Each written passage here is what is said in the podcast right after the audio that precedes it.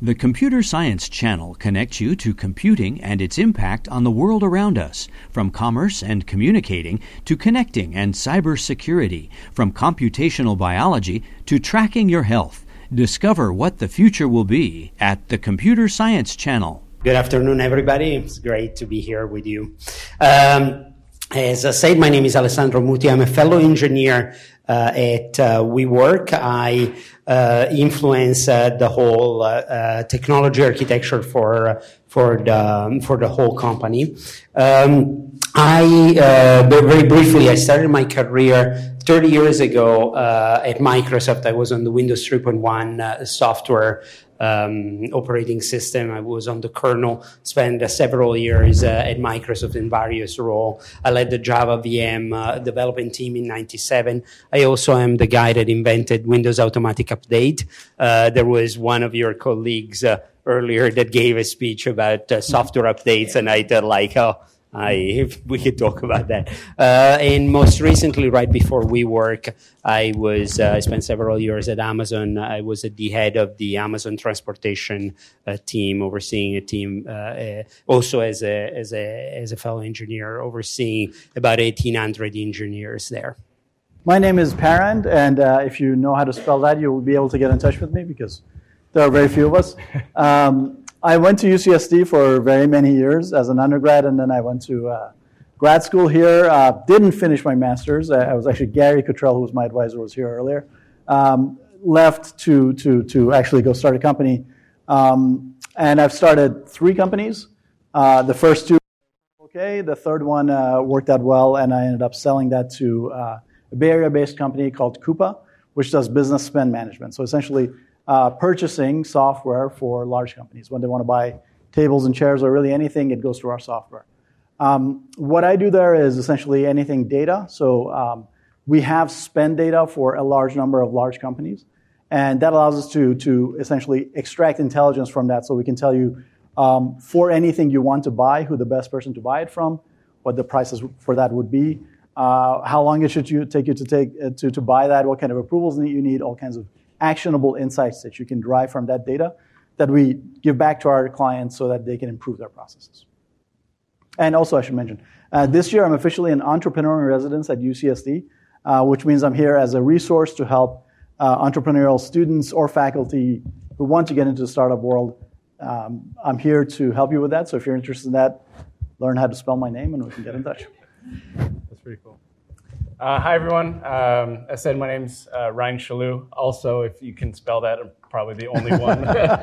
um, I'm a, a, senior software engineer and tech lead at AppFolio.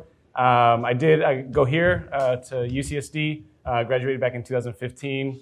Um, originally went, uh, all my internships and whatnot were up in the Bay Area, and so naturally went up there for a year after, after graduation, and uh, absolutely deeply missed San Diego, so quickly came back down here. I've been with AppFolio ever since for the last uh, almost four years now.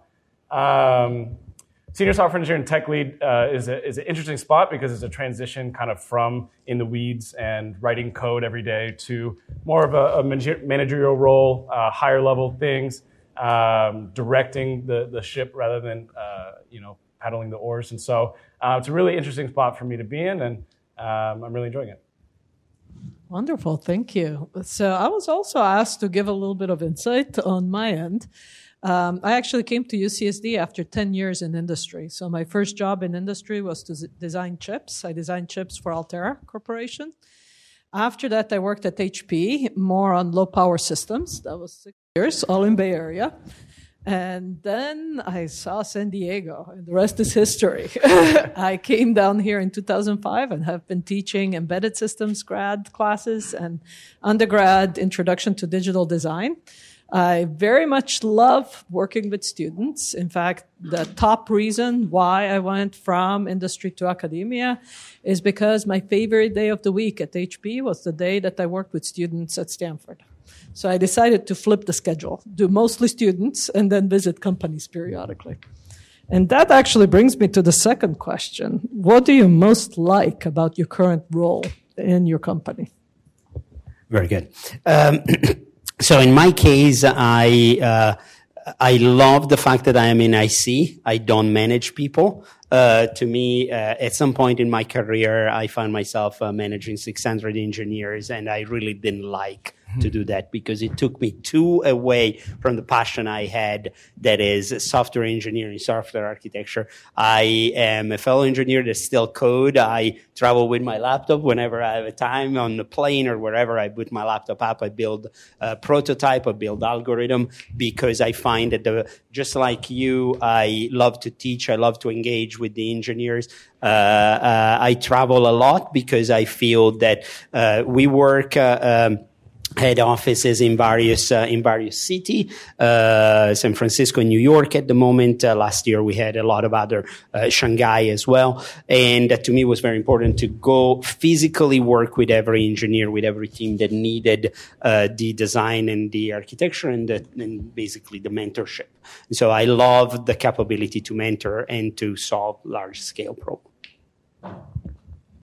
Uh, for me I've been very fortunate. So I have spent most of my career in, in, startups and companies that I've started, and there's a certain pace that you have in those early stages where you can just sort of go as, as fast as you can. Um, I've worked briefly at larger companies, and, and that's not a good place for me. It, it's, uh, it's, it's, sort of it, just the pace is not what I want. So what I particularly enjoy about what we do right now is we're still a fast growth company. We're, we had an IPO about two and a half years ago or something like that. So we're kind of not a startup anymore, but um, still growing very fast. And the particular area that I work in, which is data, uh, is not solved problems. It's not like taking something that's sort of off the shelf and applying it. It's a bunch of hard problems for which there are not good answers yet. And it's really fun to try to get those good answers. Yeah. Um, for me, kind of from what I explained earlier, it's uh, I really enjoy um, still like being an engineer, right? Being uh, down in the weeds and and being able to really have uh, low level impact on what we're building. Um, but in my current role and what I'm so much more enjoying is really being able to to step out and mentor other engineers, um, being able to really just um, just bring the, the company to a, a, different direction or be a part of different things. And so um, we have a, a, great culture, and, and I just really enjoy um, all that we're able to do. Wonderful, thank you. So, for the audience, feel free to ask questions at any point. Just raise your hand and I'll get you a mic. In the meantime, I'm going to pose a question that my class of 150 undergrads posed uh, yesterday when I told them there was a panel. And that is what technology excites you the most right now? Um, well, I'll. Uh, uh yeah.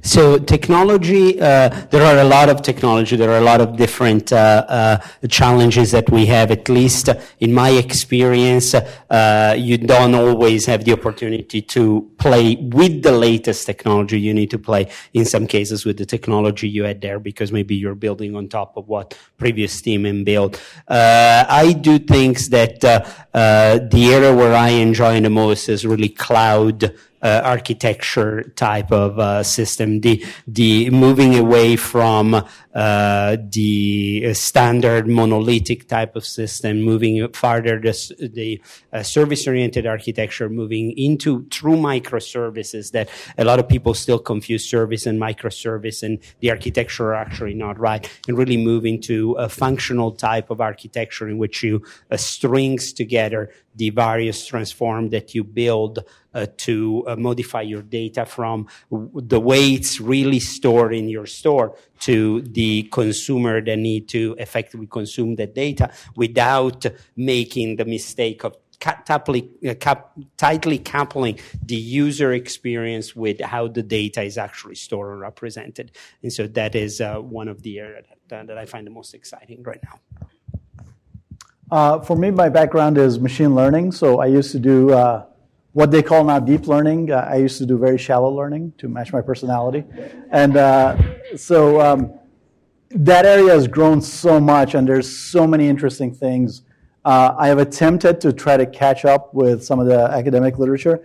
Uh, but just again, the pace is way too, there's way too many papers. So I, I, so I actually tried to collaborate with some students at UCSD just so they could read and explain it to me. Uh, but that area is super exciting, super interesting. I feel like um, there's a lot of hype around it, but there's actually a lot of meat behind that, uh, weight behind that arrow, whatever the saying is. Uh, personally, I'm also very interested in virtual reality.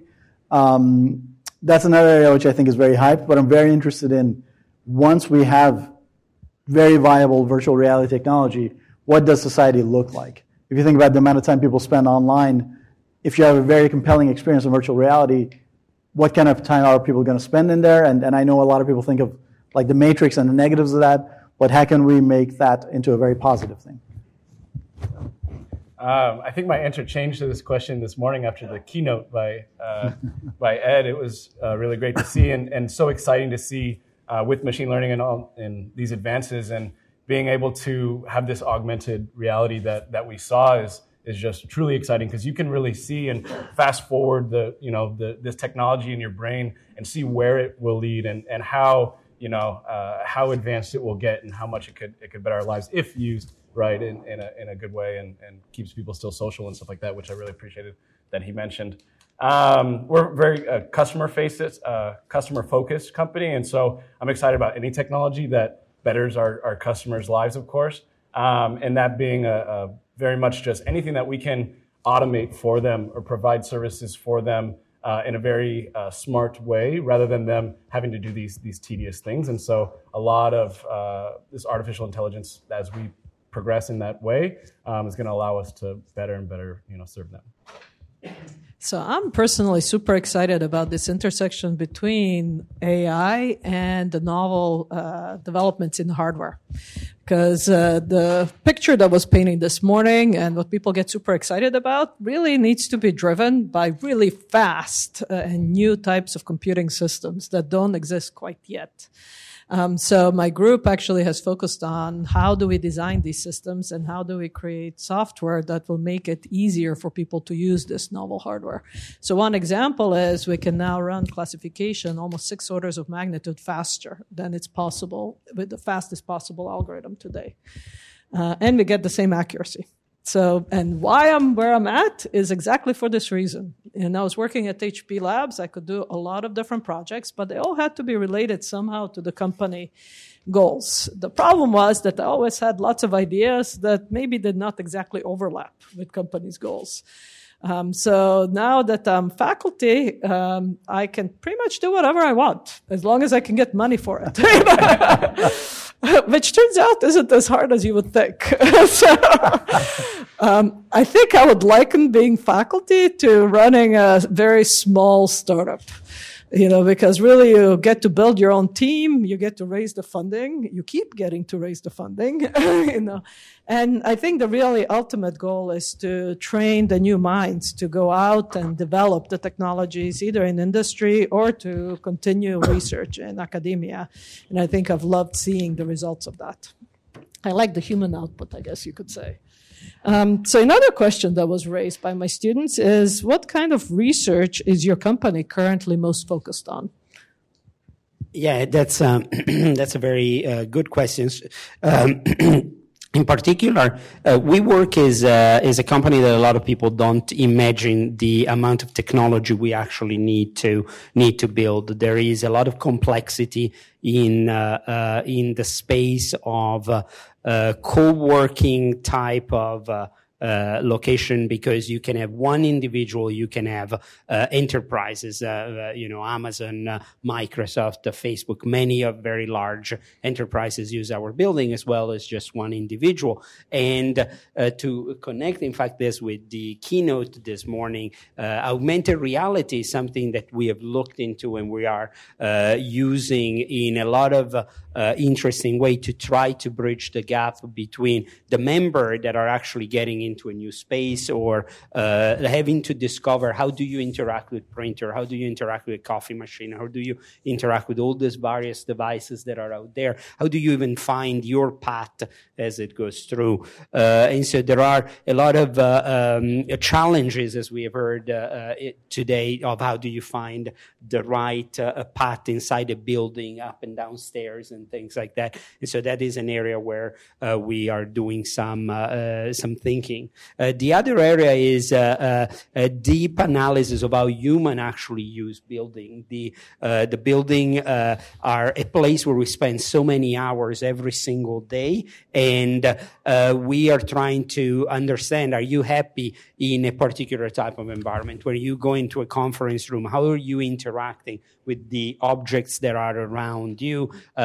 do you enjoy a space where you know is more social with couches, or do you prefer more uh, desks where you can kind of go and work by yourself? And so we've done uh, a lot of uh, uh investment into both hardware devices that enable us uh, to capture uh, the the feedback from the human maintaining though the privacy and the security. So how many people do i have physically in a conference room without really end up having to stream a video of those people that uh, because we have confidentiality issues. So that's uh, those are area where research uh, uh is very interesting for us.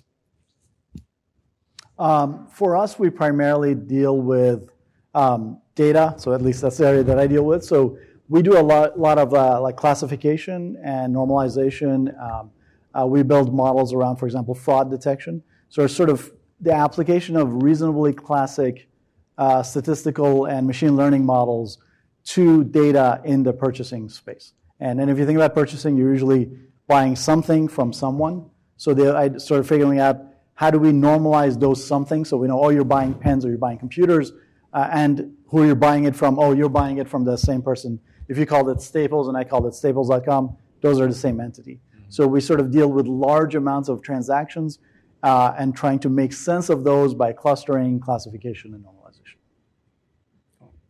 Um, for us, like I said, um, we're interested in, in a really looking into and, and, researching different ways that can automate our customers' lives. Um, a specific example would be um, we have a, a, software as a service for um, web app for property managers. And property managers spend a lot of their time uh, dealing with, uh, you know, giving showings or showing appointments um, and whatnot. And so they'll spend a large portion of their time that they're not actually, you know, quote, billable hours uh, uh dealing with, you know, showing people these apartments and, and whatnot, and just the administrative part of texting people back or um, all the logistics there. And so uh, one of the main areas that we have is um, an app that we have called Lisa, which is a um, automated, uh, you know, property showing uh, chat bot, if you will. Uh, and so there's a lot that we're going into to try to better and better our um, ability to automate that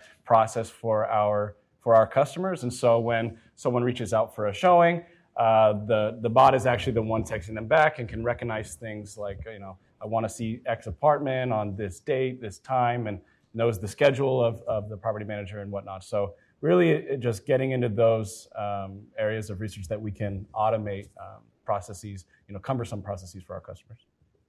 Wonderful, thank you. Um, so one question that comes up very often when you talk to students is, how did you get to engineering in the first place? And furthermore, what got you into research eventually? So in, uh, my case as being curiosity, I think I am one of those uh, human being that was at the right time uh, at the right uh, place to a certain degree. I think if I would have been born five years earlier, I would have become a watch repair guy uh, or one of those people that repaired TV. And if I would have been born five years uh, later, or maybe 10, I would have become just another cogs in the larger wheel of operating system development. I just happen to be I, I, did electronic engineering uh, in in Europe before Microsoft hired me, but fundamentally to me it was just a passion about things work. I take things apart. I learn how to cook at some point in my life because I was interested in the processes that, that take place. Uh, I hack my vehicle. I hack everything that I can get to, and uh, to me, is just uh, a deep desire to break things apart. I've broken more things that I've fixed, I've got to say. That's the fun part. right. Absolutely.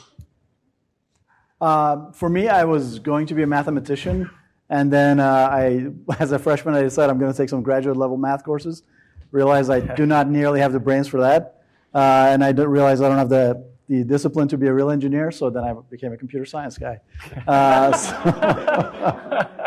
so, um, and I, I, just kind of enjoy, but sort of um, slightly more seriously, uh, at least in computer science, it's a very creative act. You're building things and you're sort of imagining things into being, um, and that that I really enjoy. When you want to say, I, I want to create something, and you got to think through step by step, how do I get there, and eventually you have a thing that's maybe not physically tangible, but you can still interact with, and that's what I enjoy.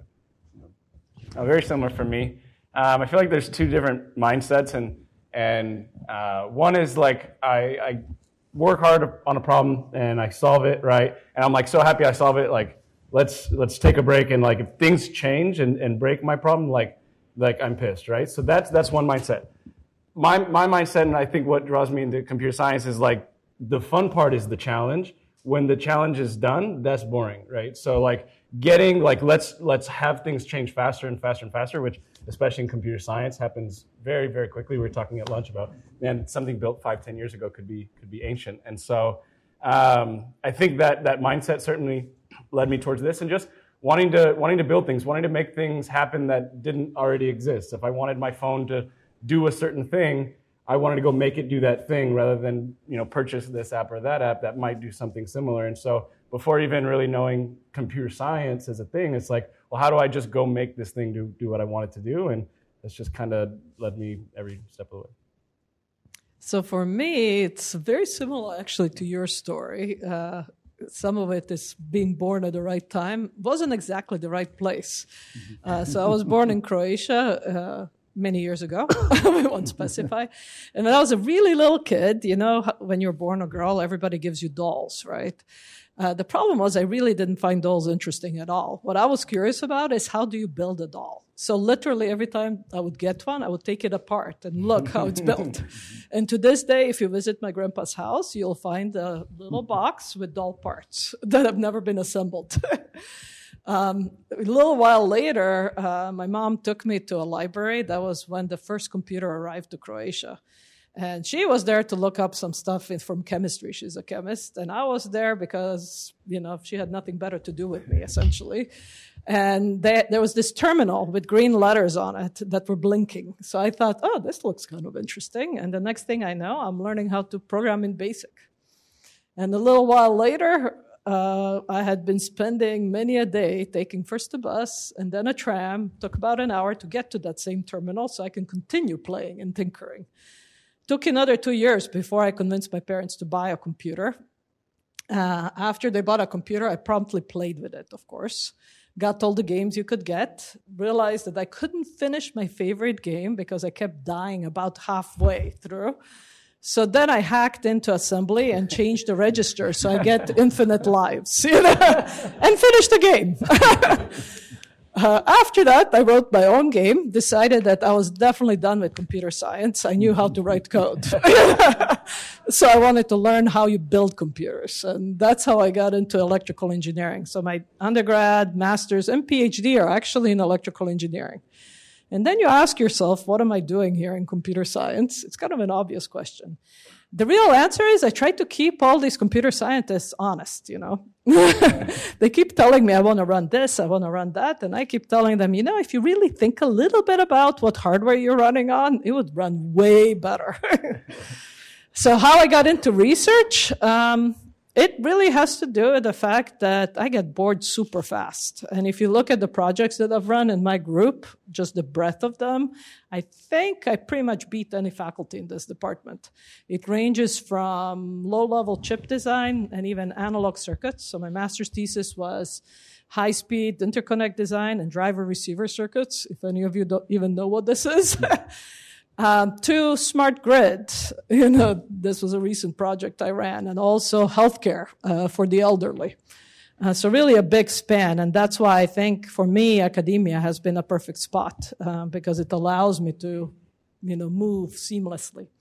It also allows me to work with incredibly smart students from various backgrounds. So my group is generally about half computer science, half electrical engineering uh, with some others sprinkled in. I have an economist in my group, I have a couple of mathematicians, I had some computer science students, I had one mechanical engineer, one material science student. So it's, it's a lot of fun in my group. so, anyway, that is how I got into what I'm doing. Uh, and uh, yeah, go ahead. I'd like to hear um, probably mostly from Aaron, is um, because I live here in San Diego but work in the Bay Area. Yes. I'd like to hear your mindset, uh, mind sample on uh, the startup community and the industry of the local uh, community here. Absolutely. Um, do you, should I get into this now, or do you want to go through? Okay, so so uh, this is a, this is a, an area that's near and dear to my heart. Um, I I really like San Diego. I've actually tried to move a couple times, but but I just really like San Diego. Um, so I want to improve the the environment here. Um, very clearly, the Bay Area is a much stronger community um, in pretty much every way, from from finding mentors to finding people who've done it before uh, and have succeeded or failed but can mentor you. Uh, funding, if you want to scale your company, everything is there and set up for you. So the obvious answer is Bay Area is, is a fantastic environment to, to, to work in. Uh, on the downside, it's very expensive and it's very, very competitive for talent.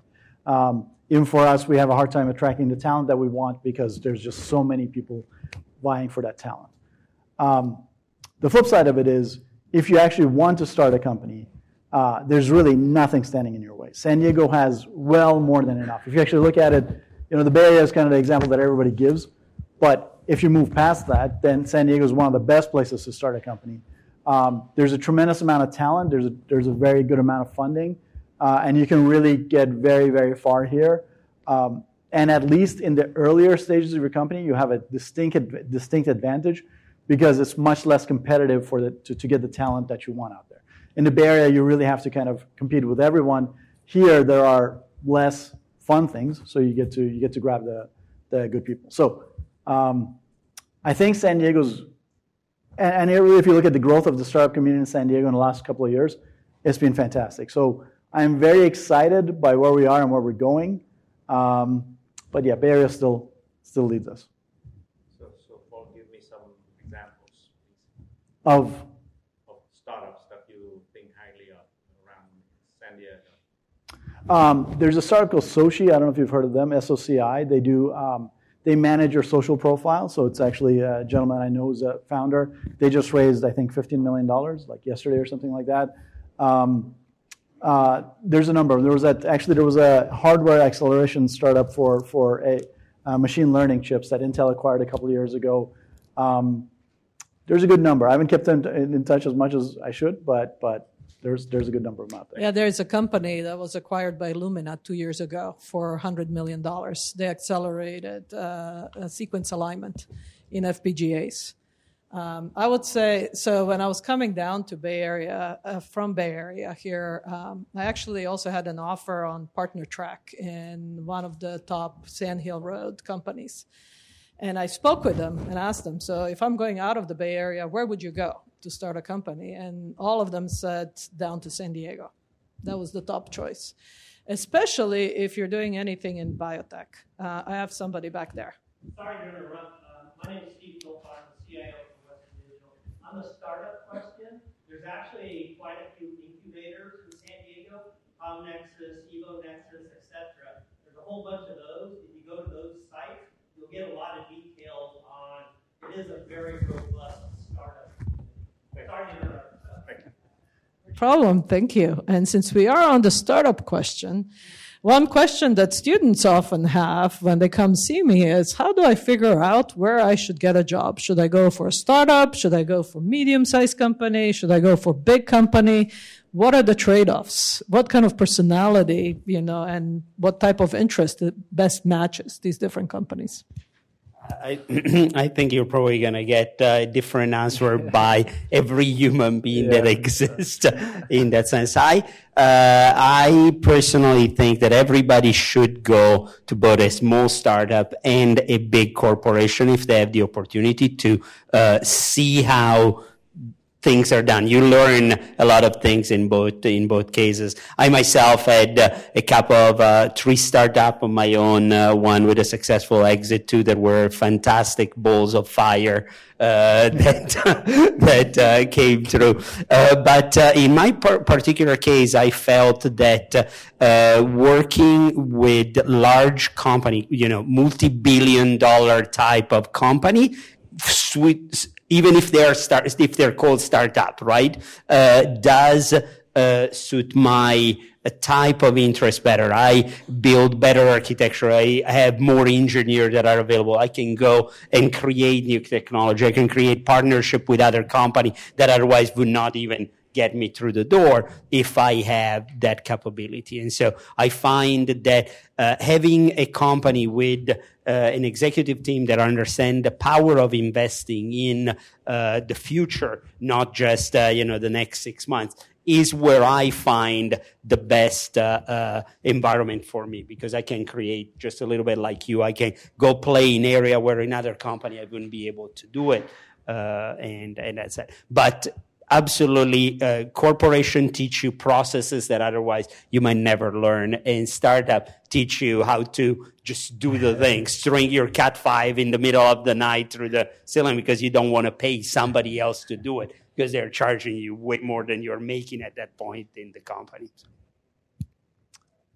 Yeah, for, for me, it's actually kind of an easy answer. Uh, everyone should go to a startup. Everyone should start a startup. If you don't want to do that, then join a startup. Uh, because you can always go to industry. It's out there, and, and those are out there. Um, as someone who's in undergrad and you're graduating, you're kind of living the student life anyway. Hopefully, you're not taking out too many loans. You're kind of living a frugal life that your earning potential at the start of your career is much less than 10 years down the line, so you kind of your opportunity cost is lower. At a startup, you will learn so many things so quickly uh, in pleasant and then extremely unpleasant ways as well. But it's sort of like a boot camp, and you will learn things at a pace that's impossible anywhere else. Uh, when we started my first company, I was about as clueless about as many things as you could possibly be. Um, and then very quickly you learn how to negotiate contracts, how to raise money, how to clean the office, how to, you know, uh, do HR, all of these things. Um, that pace and that amount of learning you can cram into one or two years will take you about 10 years to learn elsewhere. Um, I highly encourage everyone to give it a try because and, and sort of a lot of, so, so I've hired a lot of people straight out of UCSD. And I love doing that because you get really smart, driven people who are kind of raring to go. And then, and then if you kind of point them in this direction, they, they go on to do amazing things. Uh, and a lot of folks that I've worked with have gone on to, to industry and have done amazing things. But for me, those first few years, just put yourself through the ringer and just, just go for it. You'll fail. Startups always fail. But that's great. You will learn so much that you will succeed in everything else you do. Um, I really like that answer. Um, for me, uh, having recently somewhat uh, had these questions, um, I used internships. I had three internships in my in my four years, and that was on, solely on purpose because I felt like I was getting so much learning out of my internships, more than I was even from like spending that time doing more more schoolwork or something like that, right? And so uh, for me personally, it was just getting out there and, and actually seeing it. Like um, uh, like it was said, everyone's going to have a different uh, uh, answer to this question. Um, so you really have to go find what suits you best. Um, and being able to try out a startup and being able to then go to industry, even potentially all before you graduate, is essentially like really, really powerful. And then from there, um, do whatever you know you find most passionate. So for me, um, I worked first in a, I would say, medium-sized company. Altera was about 400 people when I joined. Uh, what I loved about that job was I got to build a product that literally millions of people have used, uh, and I think still use, in fact, which is amazing. Uh, it was also a ton of fun learning how to do it. You know, when you design your first chip, you learn a huge amount, and you also learn how to work with big teams of people, because you know it's easy actually to put transistors and circuits uh, down. It's not so easy to figure out how to get all the software to run and all the testing that you need to do in parallel to actually designing the chip that hasn't been produced yet. And so I think that was fascinating to me. Um, what was challenging is that uh, uh, when you actually have success, which is great, then they want you to do more of it. Uh, so if you're the type that wants to do more of it, it's great. If you're the type like me that uh, enjoys learning the first time around and then needs something entirely different, then it's probably better to be in research like I am. Um, when I was at HP, I think, uh, as Alessandro mentioned, the impact you can have uh, as you build a large team is way bigger than anything I ever thought was possible. You know, I found myself negotiating with other big companies, you know, combi- making deals and creating products that, you know, there's no way I would have done at Altera.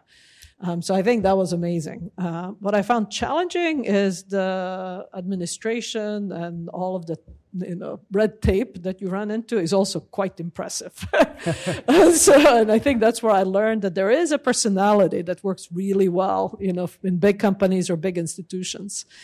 Uh, and I also learned that that is not my personality. So, so I think, you know, the startup people, uh, I would say, you know, my personality is definitely closer on that side. Uh, academia is kind of a weird blend because you know UC is a big administration. You know, if you think HP uh, had a lot of red tape, this place got way more. On the other hand, as faculty, you can be pretty well isolated from most of it. So you can run your little own startup, you know, without necessarily having to worry about most of it. So, so I've really liked the balance I have. So I guess the question I have for you guys is when you first got your job, what did you find most challenging or most difficult? And what do you find most difficult now?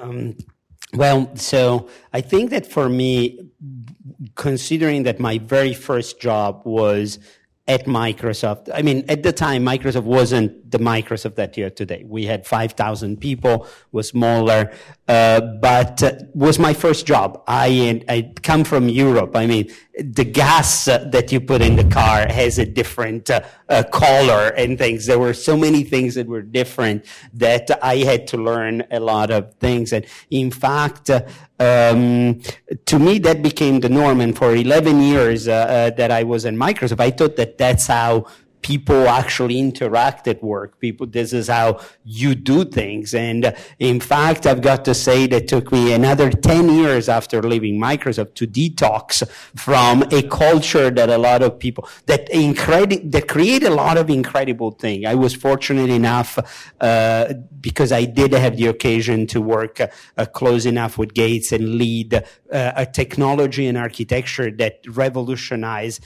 how the computer industry has done it. But but also cre- was an environment that was hyper bruising. There was, wasn't the environment that we have today. And so for me, when I came out of there, was like, well, that's how you do things. And if you can't deal with this, if you're crying, leaving my office, I don't understand what's wrong with you. It's you, not me.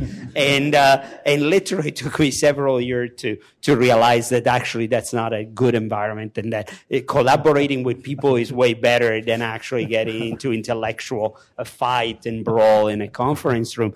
Um, and, uh, you know, I think that, uh, uh, uh as I mentioned, I become more aware of the strengths that I have and the weaknesses that I have. And this is why I carefully always go now for the IC role because I don't like to have large P&L. I don't like to have large organization. I like to be able to take this incredible new idea, bring them forward, see where I can go with that, uh, in, in an organization that allow me to go experiment. And if I'm successful, that's great. And if I'm not successful, I don't have a lot of other people that I drag down. So almost like the incubator in as a startup into attached to very large uh, organization. So I don't know if I answer your question, but that's uh, what came out.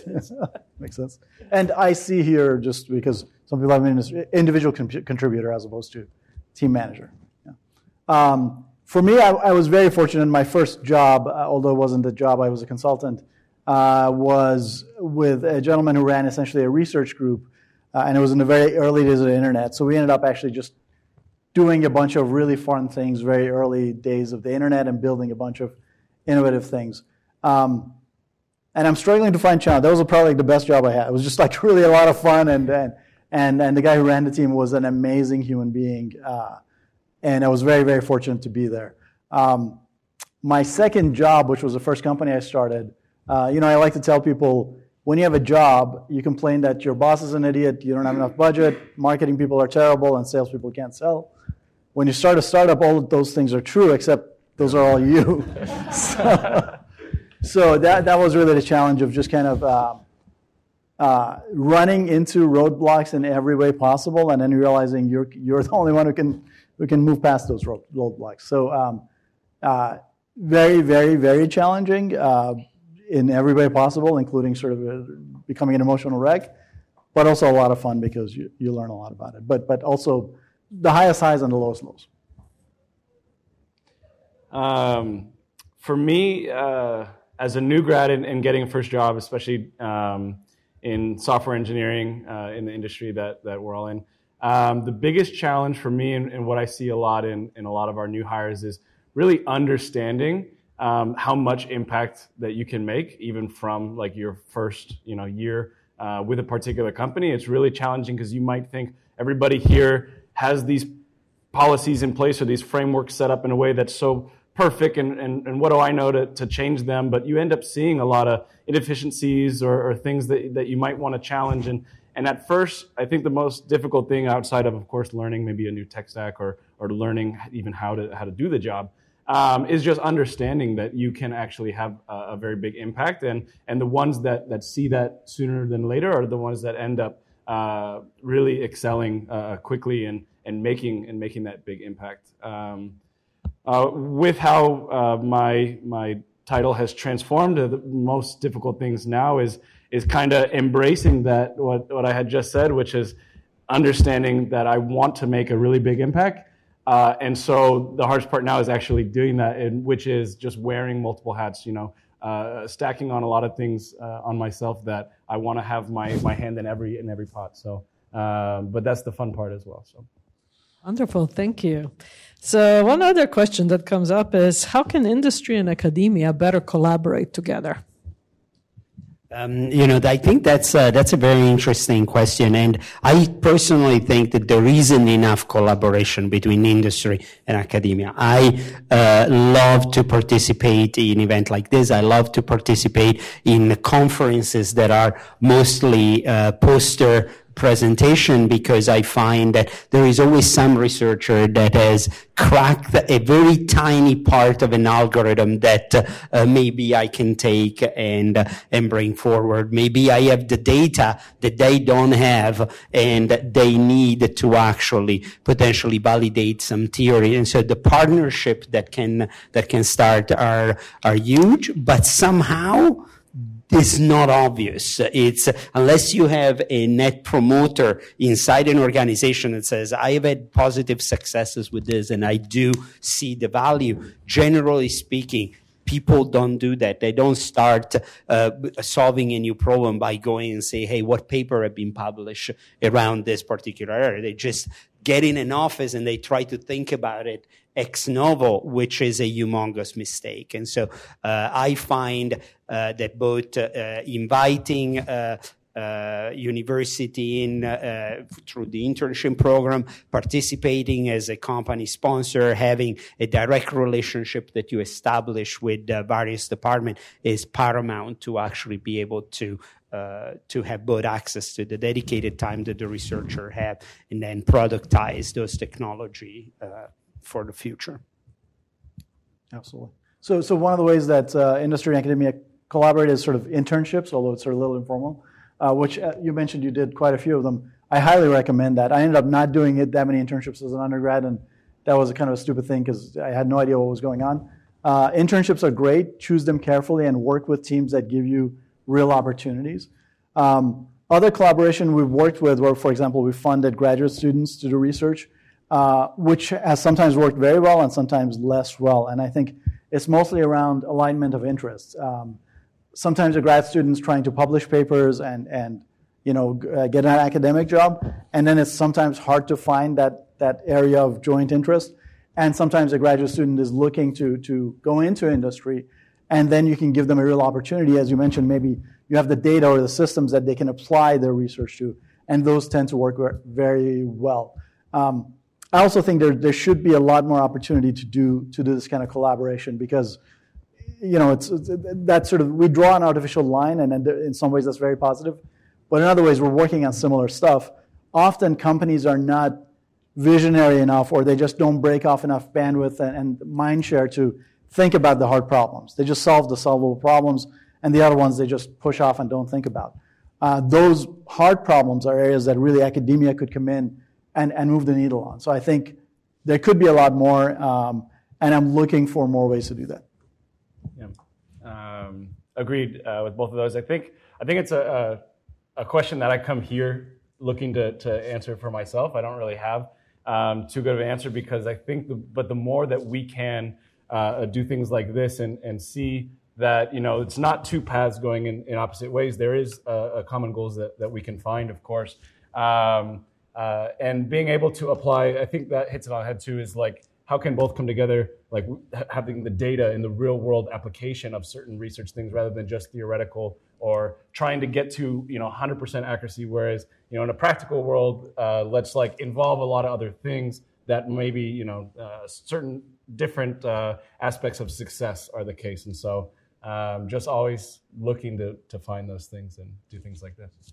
So one of the things I found uh, very helpful actually was way back when, when I was a student at Stanford, I actually worked also part time at HP.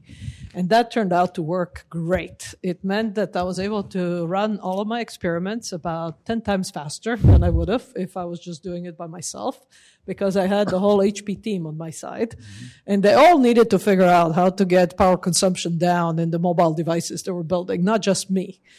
Uh, on the other side, um, you know, they didn't have the bandwidth to think about the novel algorithms that I had the bandwidth to think about. And they didn't have the connections that I had at Stanford with some of the top minds in the world who are looking at how do you optimize and how do you model human behavior and so on. Um, so putting these two pieces together turned really uh, valuable for me personally, and it was a ton of fun. On top of that, it meant that I could finish in three years, and this is large reason why I ended up staying in at HP afterwards uh, because I was able to continue that same partnership, but now from the other side you know, I was able to start funding students and then hiring students. Actually, some of the early ones were from Italy, in fact. Mm-hmm. um, and uh, I think it was fun to see that as an employee at a company, I could actually help direct research to some extent and create an environment in which both the student, the faculty, and the company benefit. Um, so when I came to UCSD, I recreated that to some extent, you know, especially with the companies that are relatively close to us. So my first student worked extensively with a local company and uh, ended up patenting, I think, about five or six patents. She's now in academia, but some of her work uh, has gone on into products that this company still sells. Um, so I think this can be done. It does require a slightly different mindset. You know, you have to be a little cautious around uh, intellectual property. You know, you have to make some plans around that up front. Um, you have to also be a little uh, clear on what the expectations are because company cannot expect a student to deliver a product. That's not going to happen. You know and student really uh, should not expect uh, to have access to everything at a company you know? um, so i think uh, you have to kind of have reasonable expectations and but when you do um, then it can be incredibly successful um, so when it comes to tech let transfer, me, yeah, let me actually add a little bit to that because I think you touch on something that is uh, that is critical, that is probably a big blocker in this transfer, that is intellectual property. Because at Amazon, for instance, with the incredible resources that the company has, there is a strict policy of absolutely not engaging with anybody external to the point that, you know, we rather wholesale in a whole research team of people from a very uh, famous university that have got hundreds of patents in ways that are, you know, uh, incredible. And just the company says, fantastic, do this, but you cannot publish paper, you cannot continue collaborate with the, with the university just because of the fear that Bezos have of losing an edge over the intellectual property. And I think that uh, need to be solved. There need to be something that uh, that uh, potentially need to be put as a framework that is a general engagement framework in the industry so that you don't have this either people that want to do it or people that uh, simply shy away. Amazon collaborates with industry by hiring people from the other side, yeah, yeah. including several from UCSD. Some of the professors from here are now at Amazon. So what else do you think would help with tech transfer? Well, the IP and IP, uh, you know, a proper um, a proper framework in which it's very clear who gets to maintain some of the royalty and some of the value that that exists, right? Some of the, uh, you know, even things that are trivial, like the one-click uh, uh, buy that Amazon had, uh, co- company tend to pr- defend and protect so deeply around. And so I think that that is, that is a core area. There is this perception that if you collaborate with a research organization, you're going to have to yield some of the some of the advantages. And, and perhaps some research organizations are more uh, they have better contract and they have a better uh, legal protection because they get to take royalty. The company get to take royalty but they uh, don't don't care too much about really truly um, sharing that uh, with the rest of the organization. I think that to me though in practice the ip i end up always running into some lawyer that says stop fair nothing can be done here until we figure it out. And they don't have the capability to even understand what we're working on because they're not lawyers that are working from the, from the university side. And so they are just used to business type of transaction versus the, the complexity of those. I, I think you nailed it there because the big concern is IP and, and, uh, the big concern is the, is the attorneys once they get involved, then you're going nowhere forever. So just kind of a, cookie cutter agreement that's very simple and can be executed in a short amount of time would be tremendously helpful. So you can say, or at least I know what I'm dealing with. We, we collaborate. These are the terms. I don't have to think about it too much. Okay, so are there any questions from the audience? I still have a bunch. Go ahead. Um, so I've been working on a startup for the last year, and one of the problems that I ran into was um, staying motivated, especially when the results aren't positive or you're not getting significant results. So I think one of the questions I have is how do you stay motivated and inspired to keep working even when you're not getting the results you want? Um, I, I have a so so there's a. Uh, I hate doing sales. I'm really not very good at it, but I've had to do a good bit of it, and I've gotten better at it. I have a friend of mine who's passionate about it, and uh, he says, you know, every time somebody turns you down, that's one more of your, you know, you have to hit like 10 people or 100 people before you get a yes. You just went one step further. Every no is a step in the right direction. Um, that's not a good answer. Uh, bottom line is you have to be unreasonably um, optimistic. You have to believe everything in the real world will point to, to you not to it failing and, and to, to, to this not working for you. You just have to have the belief. Um, and then you have to couple that with the ability to actually realistically look at what the market's telling you. So sometimes you believe very, very strongly and you have a vision, but it's not a vision that the market's ready for or it's just a wrong vision. So you have to have an unreasonable faith that, you, that it's going to succeed uh, while also realizing you're probably wrong and it's not, and you don't have to change direction. Um, I know that makes sense, but basically, that's what separates. Um, there's a friend of mine who uh, his first job was at a startup that succeeded tremendously and, and uh, had like a $2 billion exit. Um, and then through the next 20 years of his career, he tried to do that and he failed five times. And on the sixth one, he succeeded and he made a boatload of money. So uh, I don't know if there's any kind of motivational thing I can give you other than, yeah, you just have to be unreasonable. You have to keep going. My my um, suggestion to somebody that has a startup is that at some point, uh, which might go a little bit against what uh, what uh, his suggestion is, because you obviously have to be super, uh, uh, you know, a true believer in what you're doing. But at some point, I think you need to ask yourself: Do you want to be king or do you want to be rich? because the implementation of where you take your startup will go clearly in different direction. My successful exit of my startup was just finding a technology that was needed by somebody, building that technology in 18 months, uh, finding enough uh, uh, prove that enterprises wanted that technology and then go find the buyer for that particular technology. I have run into CEO of startup that are convinced they're going to be the next Bezos or the next uh, uh, whoever. And, you know, as many of you might have read in the news, WeWork as a startup went from $47 billion to seven in six weeks because our founder had uh, you know, a particular vision of what he thought the, the company needed to go versus uh, potentially where the reality of where the company uh, could have gone. So I think to me, having a clear understanding of where you want to go, it's a powerful uh, uh, uh, rudder to steer you. Any other questions? I'll tell you this I know a lot of uh, very successful founders, and they're not nearly as much of a genius as you imagine them to be. They're just regular people who kept at it. And, and then you look, oh, that guy is really smart. And no. I mean, they're smart. They're very smart. But if you knew them beforehand, you'd be like, all right. And that's, that's why a lot of people that work at startups go on to have successful startups. It's a lot of it is a learning, but a lot of it is realizing, oh, if this idiot can do it, I can do it.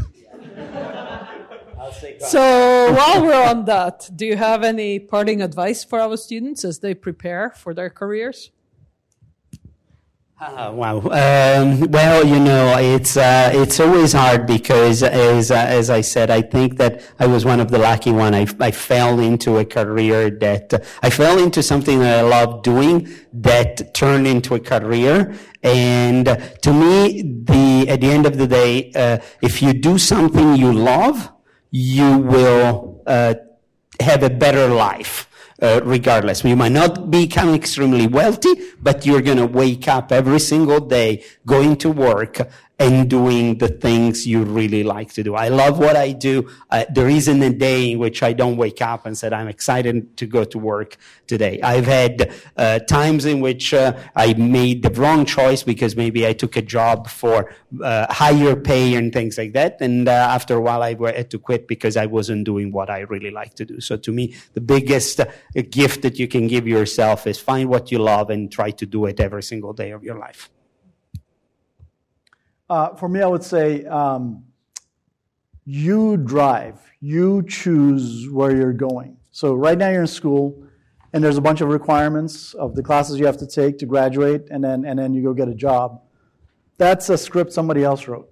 Uh, you pick what you want to do. For, for me, um, as an undergrad, I, I uh, the most interesting things I did were not classes. There was one quarter, actually, my co-founder who was here for lunch we just uh, ended up doing this project in machine learning and we skipped all our classes and we published a paper. That's how I connected with my graduate advisor.